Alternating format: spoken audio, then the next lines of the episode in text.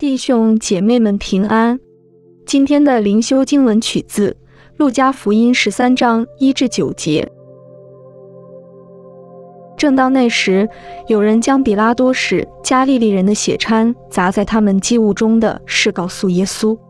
耶稣说：“你们以为这些加利利人比众加利利人更有罪，所以受这害吗？我告诉你们，不是的。你们若不悔改，都要如此灭亡。从前希罗亚楼倒塌了，压死十八个人。你们以为那些人比一切住在耶路撒冷的人更有罪吗？我告诉你们，不是的。你们若不悔改，都要如此灭亡。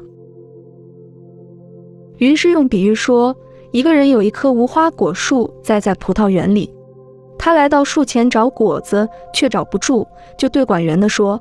看哪，我这三年来到这无花果树前找果子，竟找不住，把它砍了吧，何必白占地土呢？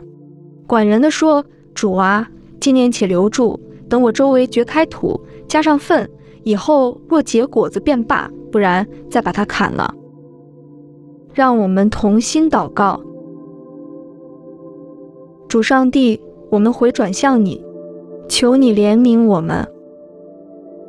Amen。神是恩慈的，他必赦免你一切的过犯。